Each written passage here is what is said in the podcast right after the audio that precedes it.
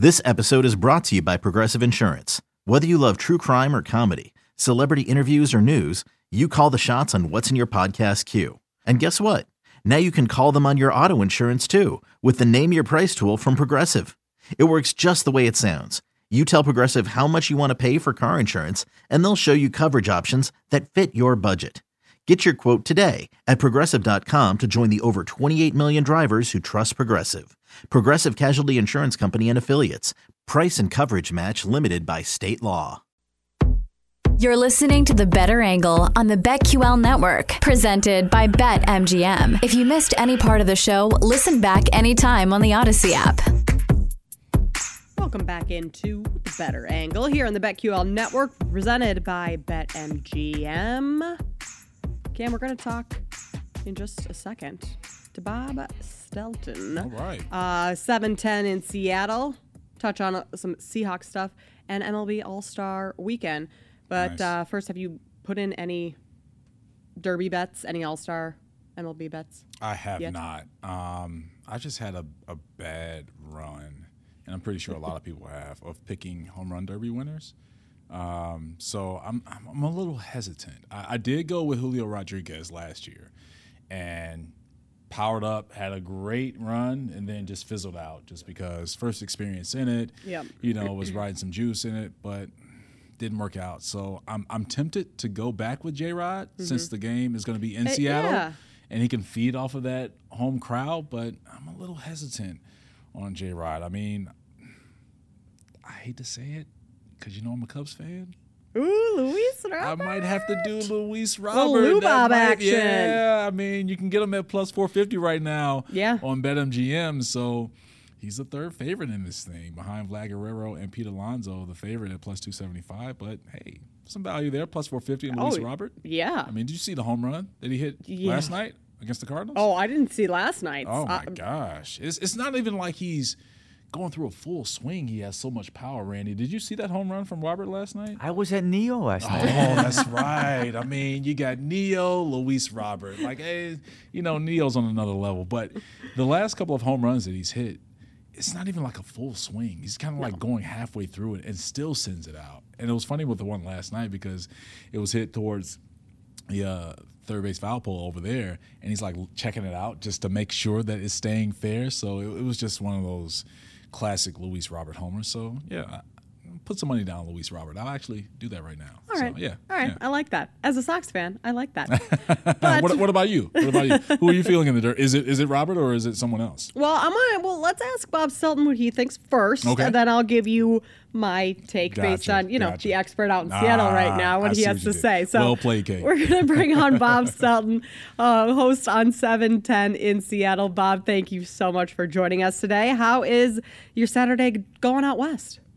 It, it, it's going great. It's beautiful weather out here, which we don't get to say very often in Seattle, except for summertime. So it's a perfect time to have the baseball world in the city. And and I want to know who you think is going to win. Let's let's hear it right now. That's what I'm You talking what? about, Bob. That's what I'm talking about. Put Kate to the fire. Put the heat on her seat. Who you got, Kate? My, I, I like. I know he's the favorite, but I like Guerrero or Garcia because this is a this is a pitcher's park.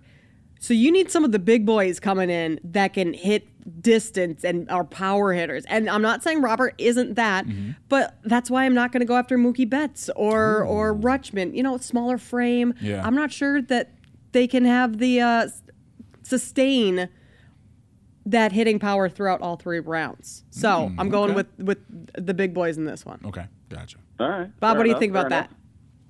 I, you know, listen. I think I'm I'm contractually obligated to go with Julio out here. uh, it, it's. Uh, I mean, listen. He put he put on an absolute show last year, and, and what's funny is he didn't win, but he was the headliner. He was the guy that got all the attention. Juan Soto won, uh, so I think he learned a lot. Obviously, he's used to this park. Um, he knows he knows the dimensions. He knows how the ball carries out here. He's so I'm gonna, you know, I'm gonna I'm gonna lean toward Julio. But if I were gonna root for a guy, if it's not Julio, I'd love to see Mookie Betts win. I just I, I marvel at what a what a brilliant player and talent that guy is, like on all levels. And he's not a big guy at all, yet he's got a ton of pop. I think it'd be really cool to see him win. So if it's not Julio, for some reason Julio can't get it done, I will be rooting for Mookie. But then also, Bob, it would be really cool with all the chains or just the chain that Mookie wears Yeah. when he's swinging the bat, like how that thing is like flopping all over the place. So it would just fit because you could think of the slow motion shots Yeah, of Mookie those would be sending out moon shots and just that chain just flopping so gloriously around Yeah, his neck. he's So that would be pretty extra cool. weight on him. It's it's even more impressive when he's carrying around weights around his neck like that. That's Yeah, perfect. very true. Very true. Uh, Bob, how, how special is it for the All Star game to be in Seattle? And just kind of give a sense of just what the energy is like out there right now as we get closer, not only to the Home Run Derby, but the Midsummer Classic next Tuesday. I mean, are people just like floating on cloud nine in Seattle? Yeah, I think people are really excited to show off the stadium and show off the city, and and like I said, making a joke about the weather. You know, it's people that haven't been here. They know, oh, so you drink coffee and you sit in the rain out there. Is that is that how it goes? And you play Nirvana. It, it's it's kind of like a, you know, it's sort of bucking the the stereotype, if you will. And it's it's absolutely gorgeous. It's like 78 degrees. It's supposed to be in the mid 70s, just perfect throughout. It's it's one of the best ballparks that I've been to in, in, in the game of baseball. So I think people who are coming from out of town are really going to enjoy it. And I just think people that are from here that are baseball fans and sport fans or, or sports fans are kind of proud, kind of like, you know, hey, check out where we live, check out where our team plays, check out the city that you, you've probably heard about but never seen. So I think there, I think there's an element of, of pride involved certainly in, in having the baseball world's focus on this city. And I'm sure having Julio Rodriguez in the home run derby and a, a part of the, uh, the having one of their players in this probably adds a whole nother element to it in terms of people coming out to wanting wanting to see him. Yeah, I think uh, yeah, absolutely. First of all, he's he's uh, you know he's the face of the team. He's uh, you know what everybody is hoping to be the next Ken Griffey Jr. and and you know he's uh, he's 22 years old, so he's he's got a very magnetic personality, a huge smile. He's just he's he's a perfect representative uh, of the game of baseball. A guy who just plays with a lot of joy and is, is immensely talented. Now, having said all of that, if we're being honest, he has not had an all-star first half to the season. So it's it's been a bit disappointing, sort of up and down the lineup for this team based on expectations coming out of last season. You know, breaking breaking the you know two decade long drought of no postseason. They they finally got over the hump last year and won a series against the the Blue Jays in Toronto. So. Uh, it, it, I think there was this season carried a lot of expectation and hope, and and to this point, they they haven't really delivered. They're playing much better as of late, but you know, to to this point of the season, I think there was there was an expectation that they would definitely be a bit further along, and that includes Julio at this point of the year. Well, Bob, let's talk about the pitching staff for the Mariners. A couple of all stars on that side when you think about Luis Castillo and also George Kirby, who's having a phenomenal season. How much of a just kind of nod and tip of the cap is it for them to be in the All Star game to really showcase what they've really developed and produced this season for the Mariners on the mound? I, I think it's it's huge. It's huge because this team is is uh, I mean we're they're one game over 500 right now. They're not they're not running away with anything. They're they're desperately trying to fight for a spot in the wild card at this point. And the only reason they're even where they are now is because of that rotation. It's it, this is I would I would you know argue maybe the best one through five in all of baseball. It doesn't mean they ha- every person is better than everybody else in baseball, but just one through five what they are getting, and that's with Robbie Ray, who's a Cy Young Award winner, out for the season almost immediately, uh, and then Marco Gonzales, who was your fifth starter, who used to be your opening day starter. Uh, he's been hurt for a few weeks. You've got all your youth, all these prospects that you always hear about. You know, you know how it is when you when you cover a team, you hear about these names and you hear them year in year out. You haven't seen them yet. You hear about what they're doing in the minors, and maybe sometimes they pan out. Often they don't. These guys we heard about, and they have panned out. I mean, George Kirby is as good as anybody you're going to see out there when it comes to command. When it comes to a guy who will not walk, and if he walks somebody, he is visibly upset. He is. I mean, as a rookie, he had 25 total starts.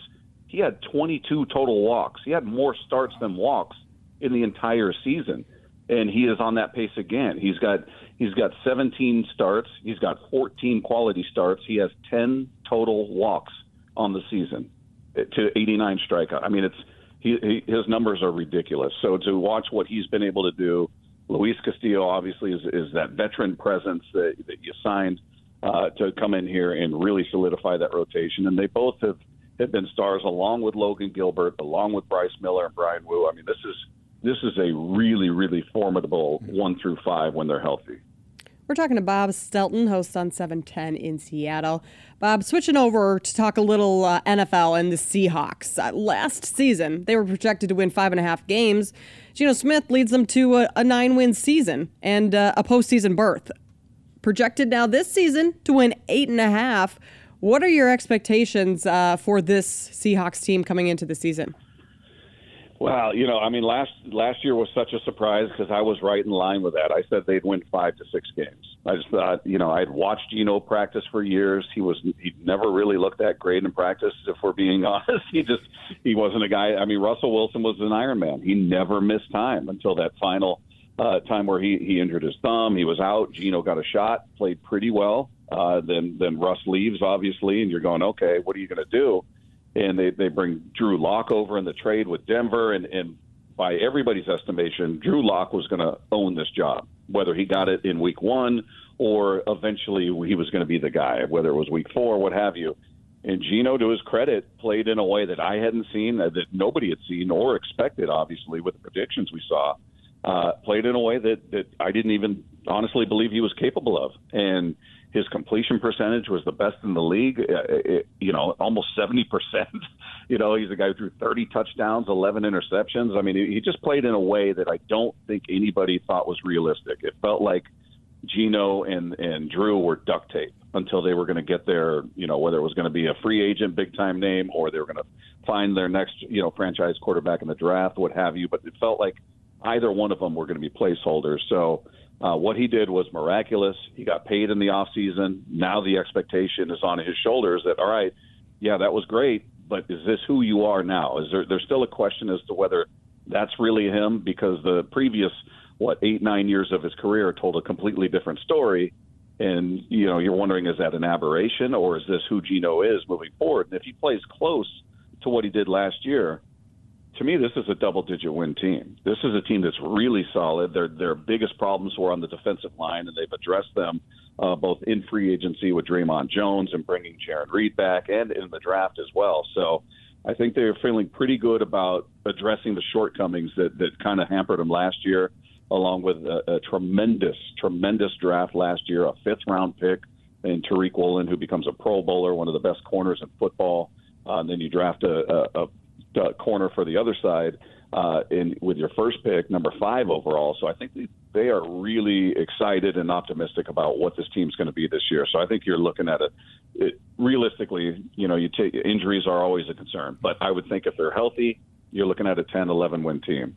Well, especially with that schedule too, Bob. I mean, it's not one of the toughest in the NFL. In fact, it's like in the bottom half when it comes to strength of schedule with that. So they are have their opportunities to really go on some some nice runs. So if you kind of look at their schedule, is there any kind of stretch that you think, depending health wise, as you mentioned, that could play a factor with this team? But if not health, where they have a stretch of games that could really test and we find out who the Seattle Seahawks team is.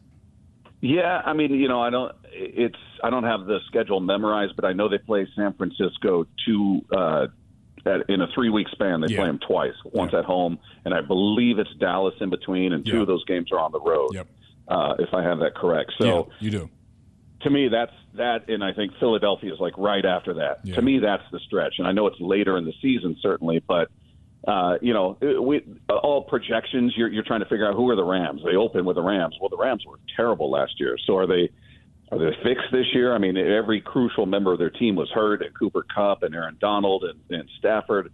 They're all back. So is it is it the Rams we thought they were going to be last year that show up this year? We don't know. Detroit is a good team. I think that's week number two. So, you know, as much as that stretch I just pointed out is is sort of the the gauntlet, in my opinion they've got some games early in the season where you could be looking at them going, all right, this is going to be a test of who they are. But we're all trying to guess who everybody is at this point. Is Detroit truly going to be good? Do they take the next step? Are the Giants going to be good? Cincinnati, it's, you know, before the season, it's always tough to tell. But if you're pinning me down to one spot in the schedule, it'd be that, it'd be that, you know, four week span where you got San Francisco twice and you've got Dallas and Philadelphia. Yeah, that's span week 12 at home against San Francisco. Next week, you travel to Dallas to face the Cowboys. You're still on the road when you face San Fran again in week 14, and then you return home against the Eagles yeah. in week 15. So that's a great point, Bob. I love that you pointed that out. Bob, thank you so much for joining us. We appreciate you coming on and all your insight on the uh, home run derby and who to bet on the, all of that. Yeah. Enjoy, uh, enjoy All Star Week in on. Seattle. You- I don't want to be responsible for your money. You, you bet on who you go with your heart. There, go with your heart. okay. Well, enjoy the rest of your Saturday, Bob. Appreciate you joining us. Uh, anytime, anytime.